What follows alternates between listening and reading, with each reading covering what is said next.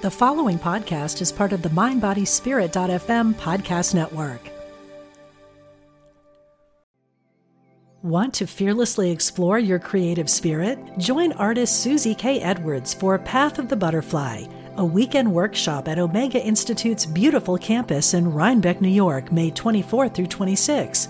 Experiment with a variety of art forms, engage in mindfulness, walking, and silent meditation, and discover a new and free flowing creative vision. This workshop is for beginners and professional artists. Learn more at eomega.org/slash thrive.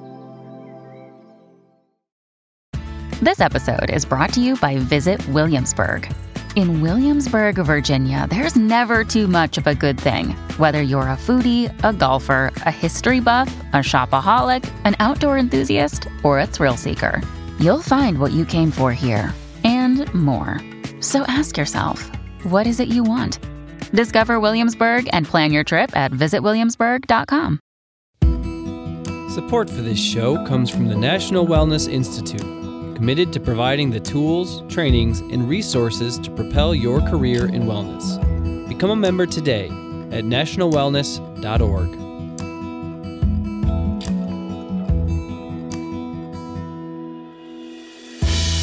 From Spirituality and Health magazine, I'm Rabbi Rami, and this is Essential Conversations. Our guest today is author, educator, and environmental activist Susan Hand Shetterly. Her book, Settled in the Wild, won the Maine Literary Award for Best Nonfiction from the Maine Writers and Publishers Alliance, and that was in 2011.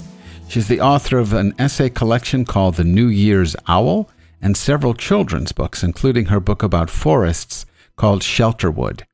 Her newest book is Seaweed Chronicles A World at the Water's Edge. An excerpt from the book appears in the July August issue of Spirituality and Health magazine. Susan Hand Shetterly, welcome to Essential Conversations. Thank you. It's lovely to be here. Well, I'm interested to see where this conversation goes because I got to tell you, I'm going to say something I never imagined myself saying, and that is you made me care about seaweed. Oh, good. so what what is your attraction to seaweed? What what what led you to write this book? Well, here, here's the story in a nutshell. Is um, I consider myself an essay writer, although I worked for Maine Times, which is no no longer exists, but was this wonderful newspaper where I wrote essays and also did interviews, and it, they were all on subjects of wildlife and wild land. But um, so my interest is in wild systems, anyhow.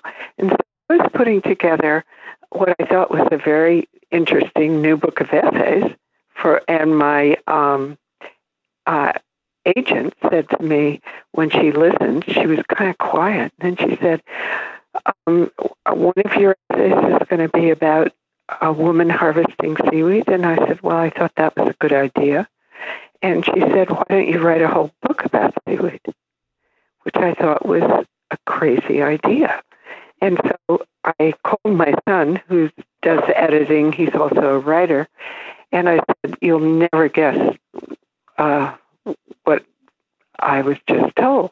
He said, Mom, if your agent tells you that, you should at least spend some time um, examining it. So I began to look around and did some reading, and all of a sudden it became just fabulous. I mean, it was deep. It had committed people in the, in it.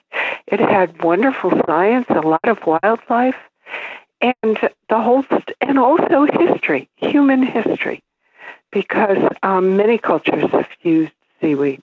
And so my book has, I think, only one recipe. It's an odd book, no um, photographs seaweed, but it tells, it tries to tell the story of seaweeds, wildlife, and people. And I became enthralled.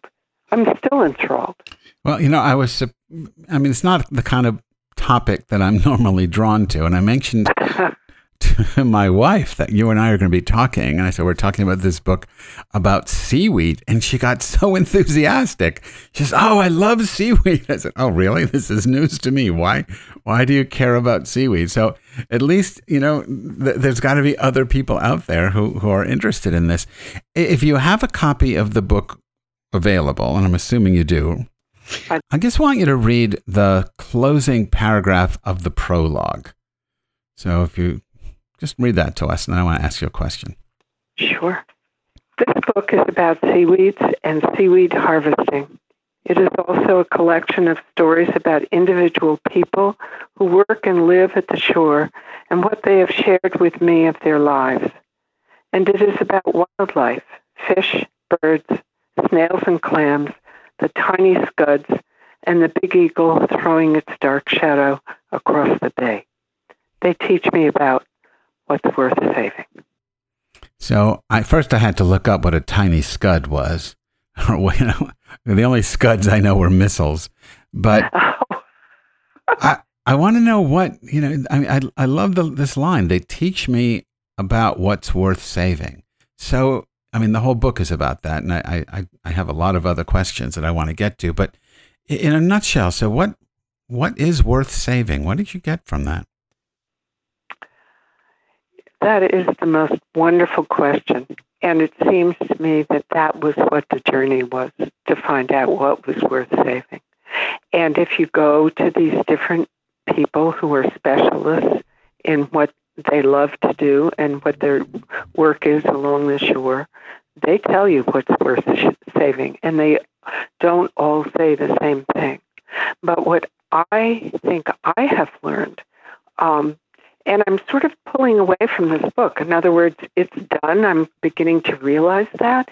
So I'm trying to figure out what the book is really out there on its own. But for me, it taught me about wild systems and the complication of them and how we go in and we can break or alter things and we don't even know it. And how much more there is to learn. Um, and that's what I learned about seaweed is that there is a ton of things that seaweed can do for us, for our health, um, for all kinds of products we use it for. And also, it's essential to wild life. And it, it isn't just in the shallows, it's also up on the beaches and sometimes too much on the beaches, and it's way out in the Gulf, you know, or in the deeper water. And so it's always giving something to somebody somewhere. And uh, I find that fascinating. I had no idea until I read the book. I mean, this is a multi billion dollar industry, seaweed harvesting. And seaweed is in, I mean, I think you're right somewhere. You can't go through your day without encountering seaweed. I don't think you can. It's startling. We've been eating it and not paying much attention. And when I started writing this book, which is five years ago, I thought nobody's going to be interested in seaweed. In five years, it's become a really hot topic. I mean, I turn on the news, and at least once a week I hear something about seaweed, either good or bad about seaweed. You know? So you have to tell me what what station you're listening to because I don't. but, but I'm glad someone's talking about something other than uh, the president and politics. So, so seaweed is a good alternative. You know, there's the the book is about seaweed. Okay, fair enough. But it's also about a lot of very interesting people who are, are associated with the seaweed industry or the science. And there was this guy in the book Dr. Brian Beal that I mean, he's this, uh, he, he calls his work applied marine research. And he seems to straddle, and if I got it wrong, please correct me, but he seems to straddle the world of protecting the seaweed and yet uh, understanding and honoring the, the harvesting, the industry aspect of it. T- tell us about, about Dr. Beal and you know, what, what his work is. Yes. Well, Dr. Beal, Brian Beal, uh, grew up in Washington County, which is a very, very poor county. And he grew up by the water, and so there was, you know, a lot of fishing that and a lot of uh, digging for clams, digging for worms, um, and that's what he saw. Um, he uh, studied and had the opportunity to leave Washington County and to go somewhere else. He is very accomplished. He's won all kinds of awards. Um, and uh, he has his PhD, obviously. And he, he really could have gone pretty much anywhere. He came back to Washington County because he wanted to um, restore some of the fisheries that were damaged and to make uh, life livable for people who are living quite quite on the edge. And he's devoted his life to it. So, as an applied scientist, he's looking at the ocean as um, how to um, supply things that are good for people and continue to supply them, not um, not take too much, not obliterate a harvest or something. But the pure scientist, somebody more like uh, Robin Seeley, um, she's studying a specific species of um, periwinkle, and her interest is in the structure of the seaweed rather than the bulk of it. And so they don't necessarily agree. I don't think they profoundly disagree, and they both love where they work and they love the work. But what I've tried to do in this book is to bring in different voices, and I don't choose among them. It, I let them all um, say what they believe. And what I do trust about them is that they're smart, they're honest, and they love the work they do. Well, I think you have the same attitude toward the reader. I mean, because you don't, this is not a polemic. I mean, this is, you're allowing these people to speak their truths. And I think your assumption is that the reader is also smart. And if they're going to, you know, engage with the book uh, on seaweed, they're, they're committed, you know, to take a, a deep dive, no pun intended, into, into what this is. Want to fearlessly explore your creative spirit? Join artist Susie K. Edwards for Path of the Butterfly a weekend workshop at Omega Institute's beautiful campus in Rhinebeck, New York, May 24 through 26. Experiment with a variety of art forms, engage in mindfulness, walking, and silent meditation, and discover a new and free flowing creative vision. This workshop is for beginners and professional artists. Learn more at eomega.org/slash thrive. But you also live on the coast. I mean, this is this is not simply an abstraction. I mean, all of your writing is about nature, I think, and and what uh, is there something that draws you to uh, coastal lands as opposed to? I mean, you've written about forests. I mean, uh, living in a in a forest. Is there something about living on the coast that really speaks to you? Well, that's an interesting question, and here's an answer: is that um, uh, when I was raising my kids, my husband and I moved to um, a 60 acre woodlot with a cabin on it. And we raised our kids with no electricity, um, running water, uh, telephone for a while. Then we got a phone. But um, we were back to the landers.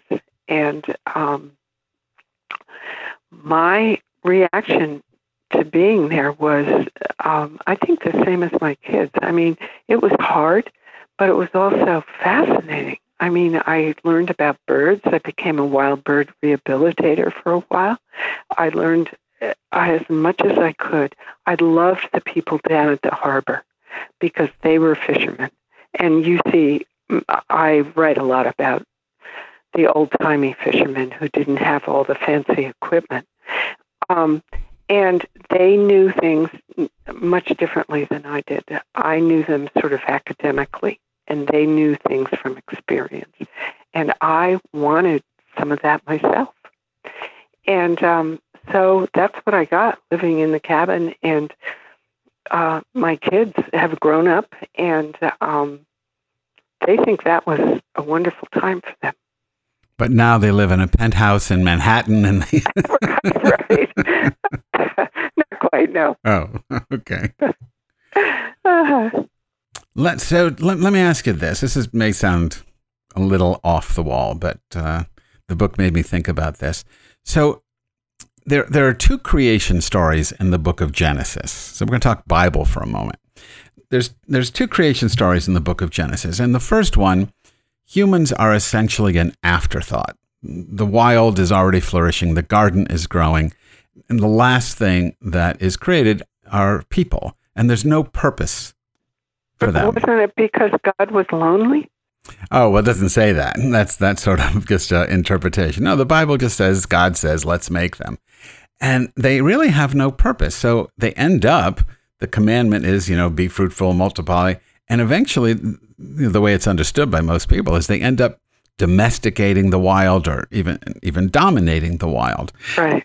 Then there's a second story in this in the uh, next chapter of Genesis where nothing is growing, and the First thing that happens is there's water is created, and then people come after the water before anything else.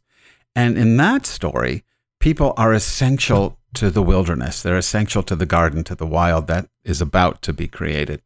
And the job is to tend whatever's growing, is to serve nature, it's to midwife uh, nature's innate creativity. So I'm reading the book, and in the closing paragraph of the book, I'm just going to, because we, we only have a few minutes left, I want to jump to the end of the book. In the closing paragraph of the book that starts out, the natural world is shifting. I think, and, and I want to explore this with you after we read it, but I think that your this paragraph speaks to that issue of how we shift from being the dominating, the dominator species in Genesis in the first story in Genesis to being the, the midwife species in the second order. Can you read the, the closing paragraph and the, and the epilogue? And the epilogue. Sure. The natural world is shifting, which means we need to hurry to fix what's broken and pay close attention to what's coming next. The wild must come first if we are serious about safeguarding a future to hand over to our children and our children's children. When we put wild systems first, we are passing on the gift of life to many species, including our own. I love this idea of putting the wild first. I don't see that happening. I don't, I mean, I, I read a lot of science fiction. Most of it now is dystopian. But when you look either movies or, or novels, nature is hardly there. It's just, you know, and, and there's some segment of the city where they have pods and they grow what people need to eat. But the world is either smog covered and nothing can grow, or it's just completely covered in concrete, you know, with a tree every once in a while. So, how do we get back to this notion of putting the wild first?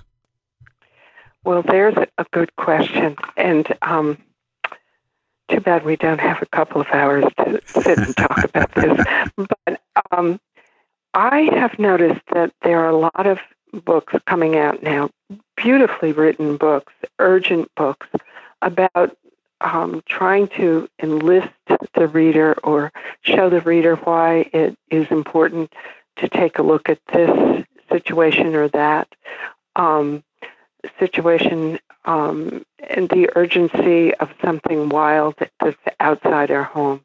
And I was just talking to somebody recently who had listened to a talk and um, a survey had been done, and children spend about seven minutes outside a, day, generally.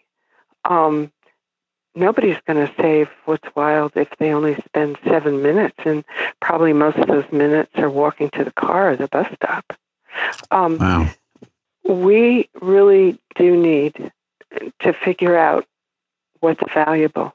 Um, I love what uh, one of my people I interviewed said, Paul Molyneaux, he said, we don't know how to assess the value of species within their ecological communities, so we tend to think of them as worthless rather than priceless.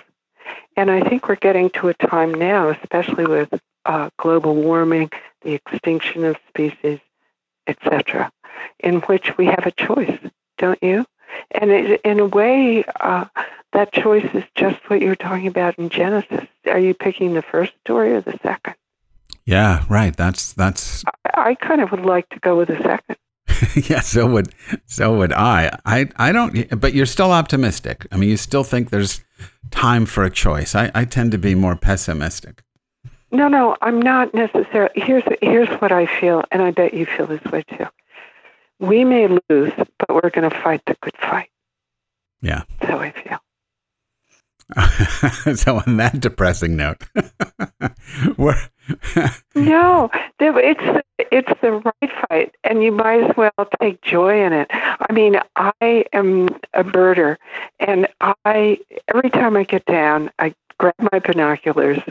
Well, not every time, but a lot, and I go out and I take a look at something that doesn't speak in a language that I understand and that doesn't look like me, and it's fabulous. I love it. So, uh, I, I, I like this phrase that you know we're going to lose, but we're going to fight the good fight anyway. So when you say we're going to lose, is it? I mean, some people say, "Oh, the Earth." Oh, if, if. Oh, I thought you were. we may be losing. We may be losing, but the thing is, it's not. You don't pick what side you're on by looking at the winners and the losers. You're, you, we're trying to do what's right as yeah. we see it. Yeah. Oh, that and that's a that's a good place to end. That we're trying to do what's right as we see it. Uh, I guess hope enough people see it the way you see it, so that what they when they do what's right, they're actually helping nurture the environment and and putting the wild first. Interesting conversation. Thank you. Go ahead, finish up. Well, I was just going to say, I think that if the wild is going to be saved, it's going to need help from citizens, from people who care. And yeah. so, you know, that's what I think is important. And I've loved talking to you. Thank you. I love talking to you as well. Our guest today was Susan Hand Shetterly. You can read an excerpt of her newest book, Seaweed Chronicles A World at the Water's Edge, in the July August issue of Spirituality and Health magazine. For more information on her work, please visit her website, susanhandshetterly.com. Susan, thank you so much for being with us on Essential Conversations. Thank you. Support for this show comes from the National Wellness Institute, committed to providing the tools, training, and resources to propel your career in wellness. Become a member today at nationalwellness.org. Before we sign off, let me remind you that this year is the 20th anniversary of Spirituality and Health magazine. As part of our celebration, I'm leading an interspiritual tour of the Holy Land. This is part tour, part pilgrimage, as we engage in contemplative practices linked to the various sites we will visit Jewish, Christian, Muslim, and Baha'i. For more information, please visit us at spiritualityhealth.com backslash holy land hyphen with hyphen Rami. Essential Conversations with Rabbi Rami is a project of Spirituality and Health magazine. Please log in to spiritualityhealth.com to subscribe to the magazine in print or digital formats and to download the iTunes app for this podcast. If you enjoy the podcast, please leave us a review. Essential Conversations is produced by Ezra Baker, and our program coordinator and executive producer is Alma Tassi. I'm Rabbi Rami. Thanks for listening. Life is hard, and sometimes you need a little help and guidance. I'm Laura West, host of a Guided Life podcast, and I believe that help is all around us. We just have to ask for it. The universe has a way of guiding us forward with the help of our past loved ones, angels, spirit guides, and ascended masters. On the podcast, I love to explore these ideas with incredible guests and let people know that they are never alone. Make sure you subscribe and follow so you can join me on this journey. Part of the MindBodySpirit.fm network and wherever you get your podcasts.